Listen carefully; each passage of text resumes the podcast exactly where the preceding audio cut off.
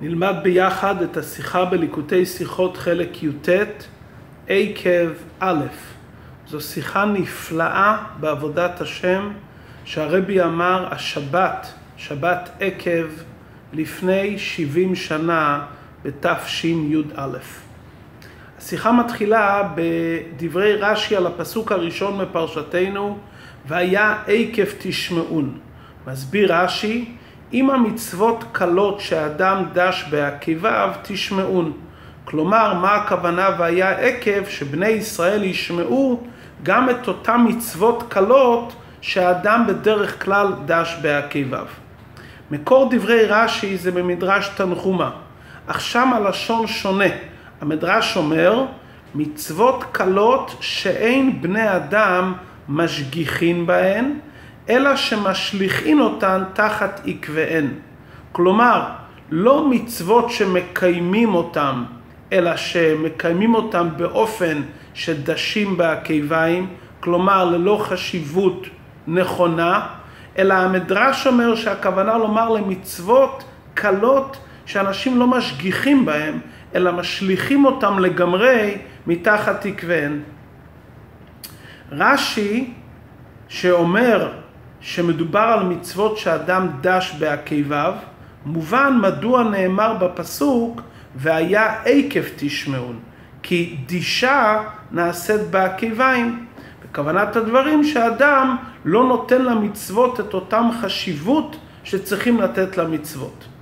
לפי דברי המדרש תנחומה, שמשליכים אותם תחת עקביהן, הדברים אינם מובנים.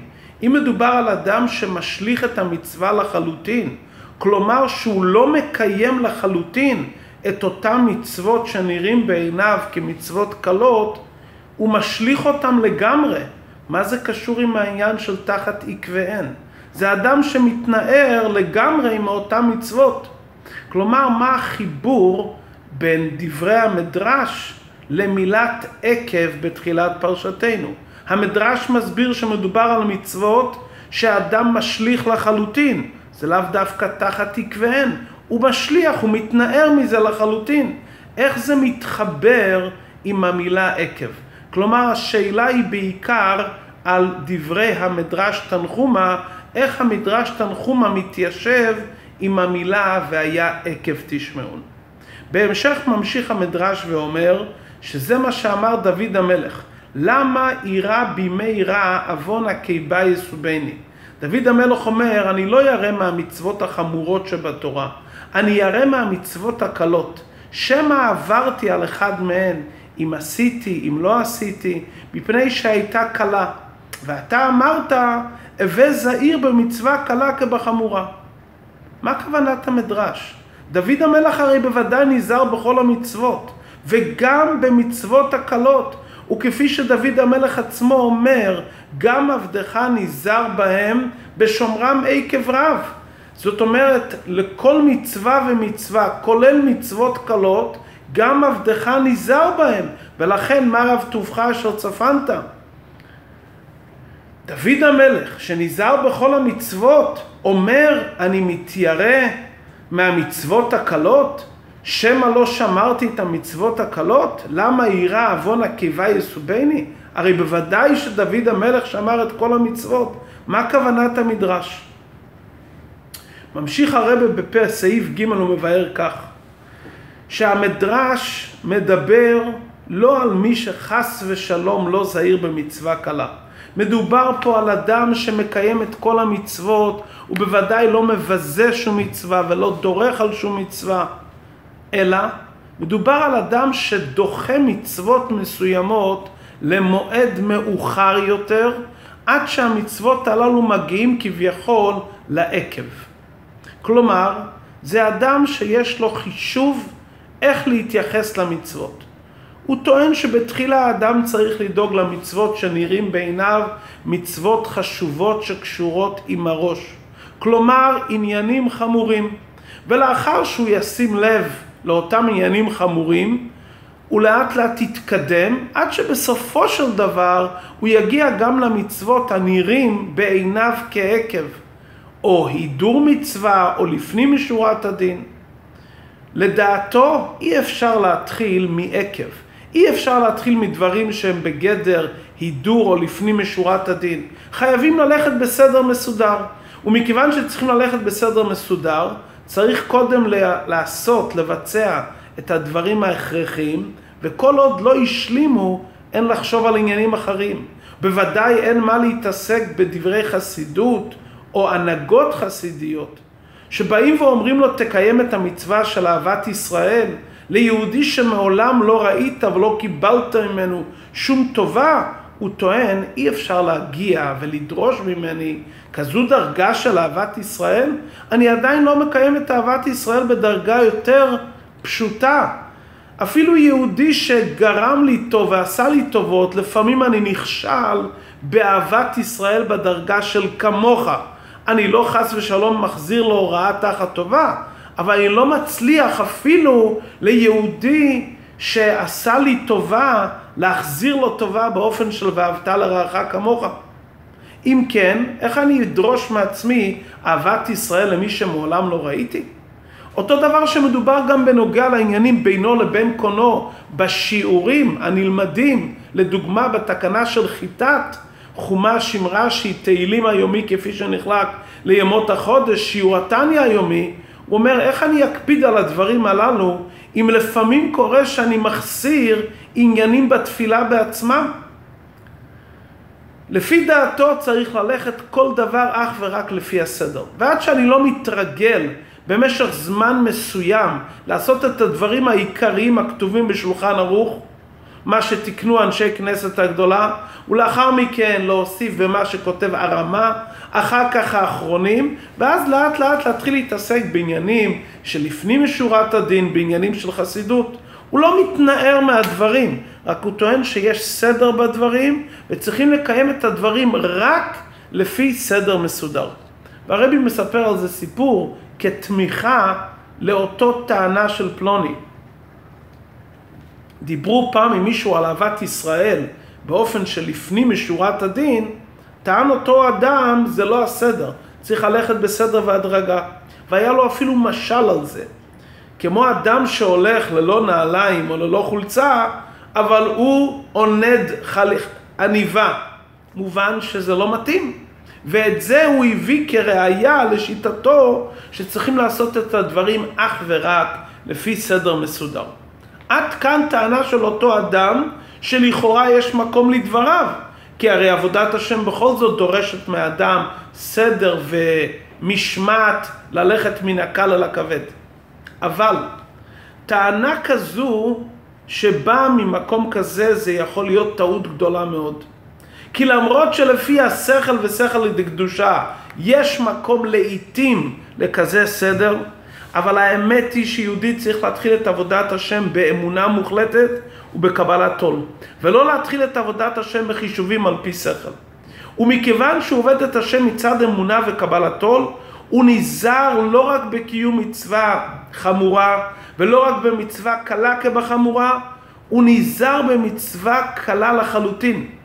מכיוון שמאיר אצלו והוא יודע שכל המצוות עניינם צוותא וחיבור, הוא מתחבר לעצמות אינסוף. מה ההבדל במצווה קלה שנחשבת כראש או מצווה שנחשבת כעקב? מצד העניין של צוותא וחיבור עם הקדוש ברוך הוא, אין מקום לחשוב על הסדר, מה ראש ומה עקב, ולהתחיל לשקול את הדברים. אם יודעים שבאותו רגע שאני מבצע את הדבר הפרטי הזה, אני מתחבר עם עצמות ומהות אינסוף ברוך הוא, אין לי שום חשבון. אבל יצר הרע רוצה להצדיק את האדם, והוא אומן במלאכתו, מתנהג בערמומיות, אז הוא מוצא כל מיני הסברים שיש להם מקום בשכל דקדושה, ונותן לו כל מיני משלים כדי להתאים את הטעות של פלוני ששוכח שכל המצוות כולם עניינם צוותא וחיבור. אומר הרבי זה עצת היצר. יהודי צריך לדעת שההתחלה בעבודת השם זה אמונה וקבלת עול, הקדימו נעשה לנשמע. כמו שהנביא אומר וקורא למי שהולך בדרכי השם, מי עיוור כי אם עבדי. מישהו רוצה להיות עבד של השם, דבוק בהשם, אומרים עליו שהוא עיוור. מדוע אומרים עליו שהוא עיוור? כי אומרים לו, רגע, אתה עושה את הדברים בלי שיקולים שכליים, אתה לא בודק אותם, אתה לא חוקר, אתה לא דורש את הדברים, אתה מתחיל עם אמונה, אתה משתמש באמונה, מה, אתה מתחיל את עבודת השם עם אמונה? כן, יהודי שמתקרב לקדוש ברוך הוא על פס, הסדר האמיתי, מקדים נעשה לנשמע, והוא מתנהג כעיוור שהולך אחרי הקדוש ברוך הוא. וכמו שהרבה הראייה סיפר, שהיה לו ילדים קטנים שהוא שכר עבורם מלמד. המלמד טען שלא מתאים לילדים לספר עניינים ביהדות, דברים שהם מופלאים ואינם מובנים. מופתים, סיפורי ניסים, שאינם מובנים לילדים, מתאים למבוגרים שכבר מבינים היטב את הדברים, אפשר להסביר להם גם לעיתים מופתים. אבל לילדים צעירים, לשבש להם את ההיגיון והשכל, צריך לשוחח איתם בענייני יהדות רק באותם דברים הגיוניים, שמובנים על פי שכל. שהדברים נודו לרבה הרש"ב על השיטה של המלמד הזה, הוא פיטר אותו. ומדוע? כי הדרך בעבודת השם זה להתחיל באמונה וקבלת עול ולא בשכל. וגם את אותם עניינים שמובנים בשכל צריך לקיים מתוך קבלת עול.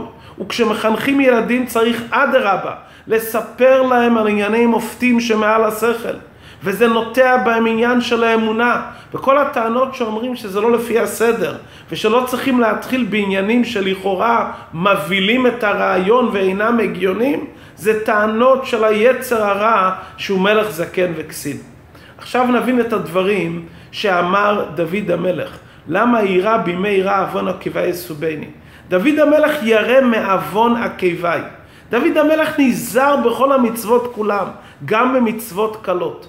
אבל היה לו איזה חשש מצד ענווה, שמא הוא לא מקיים את המצוות הקלות באותו מידה של דבקות וזהירות כמו המצוות החמורות. הוא באמת מקיים את כל המצוות, אבל עדיין יש לו איזה חישוב, מסתתר אצלו במודע או בתת מודע, חישוב שזו מצווה ששייכת לדרגה של ראש, וזו מצווה ששייכת לעקב, ומכיוון שעדיין יש לו את ההגדרות על פי שכל, שזו מצווה של ראש וזו מצווה של עקב, זה גורם לו גם איזו השפעה מסוימת על הזהירות ועל ההידור שלו, והוא לא רץ למצווה שהיא קלה באותו מידה שהיא חמורה. ולכן לא עשיתי, אין הכוונה לומר שהוא לא עשה, אלא על דרך אין מעבירין על המצוות. לא הייתי זריז מספיק באותן מצוות שהיו נראים לי כקלות, כי חשבתי שהמצוות הללו הן עדיין לא חשובות כמו מצוות של ראש. ועל זה הוא אומר למה היא רע, בימי רע, מה הכוונה בימי רע? בימים שיש הנהגה על פי טבע, שעם ישראל הם ככבשה בין שבעים זאבים, ואפילו הפרנסה צריך להגיע לניסים כמו שהיה מן בזמן המדבר מעל הטבע. כי מצד צוק העיתים ומצד הגלות הפרנסה צריכה לבוא באופן שמעל דרכי הטבע. ושיהודי מתחיל לעשות חישובים מה ראש ומה עקב, הוא מתנהג לפי חישובים שכליים, אז הוא גורם שמידה כנגד מידה, גם מלמעלה מתנהגים איתו עם חישובים ועם הגבלות. ואז זה מביא לבימי רע רחמנא ליצלן, כי שהוא מתנהג על פי שכל, ושהוא מתנהג על פי דרכי הטבע, אז גם ההנהגה מלמעלה היא הנהגה טבעית. לאידך, ברגע שאדם נעמד בתנועה שהוא בלי חישובים, הוא זוכר דבר אחד, נוגע לו ההתקשרות עצמית עם הקדוש ברוך הוא צוותא וחיבור, ולכן לא משנה איזה מצווה, הוא עושה את כל המצוות באותו חביבות, בתוקף של מסירות נפש, כמו שעבד עושה את זה לאדונו במסירות מוחלטת, כמו שבן עושה את זה לאביו, אין אצלו הבדל בין ראש ועקב. הוא גורם שגם מצד למעלה לא יגיעו איתו לידי חישובים. כלומר, כדי שמלמעלה לא יהיה שום חישוב, נוסף לכך שזה דרך העבודה מצד האדם, זה הרי גורם שגם מצד למעלה הקדוש ברוך הוא לא יתנהג על פי טבע. שאנחנו לא מתנהגים על פי טבע ודבוקים בקדוש ברוך הוא, הן במצווה קלה והן במצווה חמורה, הן בעקב והן בראש באותו מידה, לא חוששים משום דבר, כי אנחנו מחוברים לעצמות אור אינסוף שהוא מעל הטבע ושולט על הטבע. כלומר, שהעבודה היא על פי טבע דקדושה ועל פי שכל דקדושה, שמצד זה באמת יש סדר מסודר, אתה מושך מלמעלה הנהגה טבעית, ואז חס ושלום זה יכול לגרום שבודקים את הדברים ויכול להשתלשל גם למצב של בימי רע. אבל ברגע שיהודי דבוק עם עצמות אינסוף, ולכן הוא מקיים את הכל באותו דביקות ובאותו מסירות, כבן אוהב וכעבד מסור, אז הוא מתחבר לעצמות אור אינסוף שלמעלה מדרכי הטבע. אז גדול הרועה ששומר על הכבשה, בנאות דשא ירביצני, על מי מנוחות ינעלני, הוא מקבל בונה חי ומזוהי רוויחה בכל פרט ופרט. והתוצאה מסוג העבודה הזו, שוויה עקב תשמעון, ואוי אלושן שמחה, עקב תשמעון, הוא שומע את כל המצוות עקב כמו ראש. אז הוא גורם שמלמעלה, ושמר השם אלוהיך את הברית, ובאים כל ההשפעות הטובות שמוזכרים בפרשתנו, והעיפך וברכך וירבך, ברוך תהיה מכל העמים, ובקרוב ממש על האדמה שנשבע עליו יסך לא ססלוך. עד כאן השיחה. ההערה וההעברה, אין זה סתירה השיחה למה שאומרים, שבחב"ד דורשים סדר ודורשים פנימיות. כוונת השיחה, ברגע שאדם משתמט מסוג עבודה של דביקות והתמסרות מוחלטת לכל משימה שנדרשת באותו רגע, בבחינת חטוא ואכול חטוא ואישתה, והוא משתמש בטיעונים על פי שכל שיש להם מקום על פי שכל, אבל בתוכו פנימה הוא יודע שזה מגיע ממקום של היעדר דביקות והיעדר התמסרות מוחלטת, זו עצת היצר. הדרך צריכה להיות שאדם ניגש לדברים באמונה, בקבלתו, כל משימה, כל מצווה שבאה לידו, הוא מקיים את זה, כי זה רצון השם, והוא לא נכנס לשום חישובים. אי עלמא דבי אזלינן כבי הילולה דמיה, חטוא ואכול, חטוא ואישתה, וכל דבר מחבר אותך לעצמות אינסוף, שים את כל החשבונות בצד. בוודאי שאחרי שאדם ניגש בכזה אופן, וזו התנועה העיקרית שלו, אז בתוך העבודה שלו ודאי שיש את הסדר של מן הקל אל הכבד, והוא עושה את הדברים באופן מסודר. אבל אם זה מביא אותו, החישובים הללו, עם החישובים שעל פי שכל דקדושה, מביא אותו להשתמט מדברים שהוא יכול לעשות כרגע לפי שעה, סימן שהמלך זקן וכסיל בלבל אותו. ודאי שבתוך העבודה עצמה, אחרי שהוא מתגייס, אז הוא עושה כל דבר באופן מסודר, אבל לא שזה יביא אותו למנוע ממנו את החיבור והדבקות לקדוש ברוך הוא. ועל אחת כמה וכמה שאנחנו רוצים למשוך מלמעלה הנהגה של בלי חשבון, הנהגה שהקדוש ברוך הוא מאיר פנים לכל אחד, ברגע שאנחנו בעבודת השם מתנהגים עם עצמנו ועם עבודת השם ועם הזולת, ללא חישובים, גם דברים שפטורים מהם וגם דברים שהם בגדר לפנים משורת הדין, אנחנו עושים אותם בשמחה ובדבקות באותו אופן, אנחנו גורמים שגם מלמעלה ההשפעה תהיה ממנו יתברך בעצמו, לא לפי סדר השתלשלות ולא לפי סדר ההנהגה. כלומר שבעצם הרבי מלמד אותנו שבדור שלנו סדר ההנהגה להשפיע ולמשוך מלמעלה את השפע ללא מניעות ועיכובים וללא חישובים, זה מתי שיהודי מתנהג ככה בעבודה שלו, אז הוא מגיע למצב של חיבור לעצמוס אינסוף, שבמקום הזה כל ההשפעות למעלה בוא נחי ומזיינה. אין הכוונה שבשביל זה ככה מתנהגים. מתנהגים מכיוון שזה דבקות מוחלטת בהשם.